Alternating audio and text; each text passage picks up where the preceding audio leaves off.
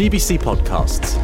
Local voices on demand. Hello, Jonathan Scott here. Thanks for listening to the Gibraltar Today podcast. We're a news show live every day between 1 and 2 on Radio Gibraltar and also on GBC television. If it's been talked about in Gibraltar, we want to talk about it on Gibraltar Today.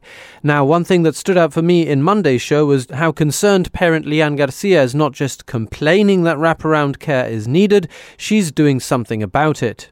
Footballers Dayle Coeling and Ethan Britto told us how league winners Lincoln keep that winning mentality. And Unite the Union has been making noise outside Morrison's for over a month, demanding better pay for their workers. Are they asking for too much, or is the supermarket being unreasonable? We spoke to striking Morrison's workers, Carmen Wilkins and Roger Cabral. And first, to the union's Christian Duo. I asked him if entry level pay in the supermarket is £8.47 an hour in Gibraltar against £10.42 per hour in the UK. We are talking about minimum minimum salaries because the rates of pay, for example, for butchers, which are uh, skilled trades, are even even more than that. It's four pounds difference from a butcher in Gibraltar to a butcher in the UK. And we should say that Morrison's has always been uh, a very good employer and has paid well in Gibraltar. Well, yeah, obviously they they, they have been. Oh, oh, and when you've done um, joint communications in terms of pay, they have always been proud, and we have been proud that in every statement that they have issued, they have always said they are so many pounds over and above the minimum wage in Gibraltar, which is not the case anymore. They are very close to being minimum wage workers. That is the reality of the situation, and that is the concerns we, rate, we raised in the negotiations uh, we had uh, la- the end of last year. Okay, let's uh, let's bring in Roger, who's here as well. Roger Cabral is a, a worker. How long have you been at uh, Mor- at Morrison's, Roger? Uh, I work in 18 years. Last the September this year, I doing 18 years in, in Morrison. Vale. ¿Y, ¿Y, cómo va? ¿Cómo te va? Eh, bueno, en principio iba muy bien, por supuesto, porque teníamos buenas pagas, teníamos varios bonos al año, teníamos un banco holiday que era triple, pero eso todo se fue quitando poco a poco. Entonces, la paga que co cobrábamos hace frías es lo que estamos cobrando ahora mismo. Y so, la inflación ha subido un 10.50. Okay, so so uh, your real wage, your real, uh, take-home pay hasn't changed in three years, effectively, Christian, uh, and that's what you're you're pushing Unite to, to recognise. I, I, think what people need to understand is that uh, it's not uh, because there's been a lot of criticism in terms of previous agreement, but let me say, and this needs to be said because there's a lot of talk, especially in social media, regarding previous pay negotiation. It's the employer that has been not not even in the last. I think it goes even further back. I think it goes for six, seven years, where the employer has been trying to mirror t- terms and conditions to towards the UK UK set of terms and conditions, and that is a travel that we have been progressing over the years. But the reality of the situation, when we have uh, raised on these pay negotiations, a pay that has been an obstacle. Let's uh, ask Carmen if uh, if you think Carmen this uh, could be resolved. You think that there's enough goodwill that maybe you can find a, a, way to sort it out? Well, hopefully. I mean, it's like I say, it's down to them to sit down with us and negotiate. We're always open to sit down, but it's like I don't know. It's it's up to them, really. Okay. Uh, thank you ever so much to Christian Duo of Unite the Union and to Carmen Wilkins and Roger Cabral uh, of Morrison's. Uh, we did ask the supermarket if they wanted to contribute to this programme. Uh, so far, they haven't, but of course, as soon as they are ready to, uh, we will bring you their perspective too. Gibraltar Today with Jonathan Scott. Are you a parent who started the week feeling like it's getting away from you already? Well, a survey of more than 400 caregivers has found that many struggle to find suitable and affordable activities for their children. Around 70% of parents, that's 7 out of 10, surveyed want improved out of school hours childcare with more help from the government. A pleasure to be joined by Lianne Garcia, who organised that survey of caregivers. Uh, what was your motivation for doing that, Lianne? Hi, Jonathan.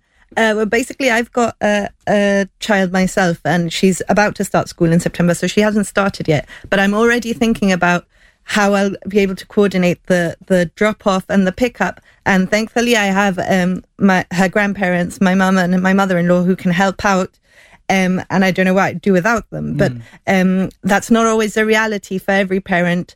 Um, there are single parents, there are parents who, who have family um, outside of Gibraltar who can't do that. And simply, like, people are having children later. And I don't think it's fair to necessarily expect uh, grandparents who are in their 70s um, to look after a child um, for extended hours. Um, the, the survey showed that in most families, both parents have to work. As some of those uh, callers said, um, the cost of everything is increasing, so we have to work.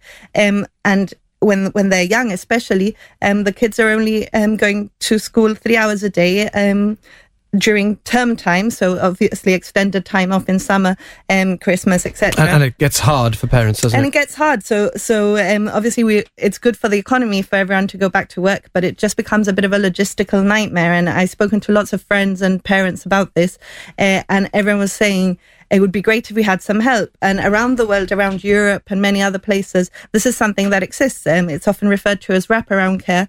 Uh, so basically, the the schools um, assisted by the government, but also contributed by the parents. So it, it's not necessarily a free for all. Um, there, there's an element of contribution. Sure.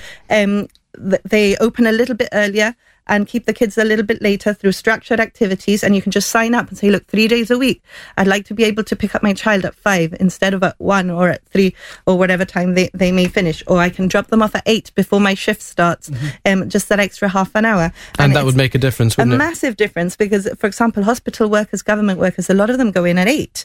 Um, and to have to drop off your child at your mother in law's for half an hour so that they can arrange uh, to, to drop them off at school, um, it causes a lot of stress. And parents are having to save up all their leave to take it during school holidays, often disjointed. So the father will take some leave and the mother others to cover the, the extended break or we have to rely on grandparents, which I said is a godsend. Um, but I don't think it should be the expectation either. This is a model that works very well around the world. It's actually research has proven that it's it's really good for the kids themselves because, for example, homework clubs. Uh, some kids may not have the resources at home to to participate, uh, to sit down and concentrate for two hours with a PC and the internet. So that they're tools that actually generally help the kids.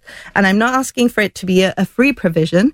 Uh, I, I think in the survey it actually showed that most parents are willing Are to willing pay. to contribute. Yeah, and, and sometimes they need some of them help with quite it being organised. Yeah, yeah, um, just to be able to have uh, uh, that level of coordination and organisation, and knowing that your kids are in a safe environment. On Radio Gibraltar and on GBC Television. Gibraltar Today with Jonathan Scott. We want to do more sports coverage here on Gibraltar today, and it's a pleasure uh, to welcome Dayle Coeling and Ethan Britto to the studio. They've just been. Uh, oh, show us your skills if you would, uh, uh, Dayle. I mean, you've got um, you've got good hands uh, to catch. Yep, uh, no problem at all. And Ethan's got good control. You've won the league with three games to spare. It looked like it was going to be much tighter. Uh, second round, starting uh, 2023 level on points with Europa FC and Bruno's Magpies um, after they finished uh, in December with a 3 1 defeat to the Magpies. But that's the only game that you've lost. I mean, did you expect to win the league with two games to spare? Three games to spare, sorry. Um, well, obviously we we were tied with points by the Christmas break, and we had a change of management. Um, I don't think we or anyone expected for us to kind of turn the league around like that, like how we did. Hmm. But obviously we- we've been working very hard for it every day in training, and um, it's just it's basically paid off. So We had a question from our sports reporter Robin Shepherd Kapura, and uh, I don't mind Ethan if you'd like to take it. Perhaps um, he said like the the league, the the difficulty for Lincoln is that it's almost like being Bayern Munich in Gibraltar because the league is the bare minimum that your fans expect you to win. Do you feel that pressure? Um, well, I know we know the pressure's on us every year to win the league, but as players, I don't think we feel that pressure. I feel like we have the confidence in our teammates and in ourselves to just get it done, and that's our main focus: just training hard and making sure everyone's ready for it. And we know that if we're 100% and giving it all, we can get it over the line. Thanks for listening to those highlights from Gibraltar today. I'm Kelly M. Borge, the show's producer. We're live on Radio Gibraltar Monday to Friday from 1 to 2, getting behind the headlines. And you can catch up here whenever you like. Until next time, have a good one. GBC Podcasts. Local voices on demand.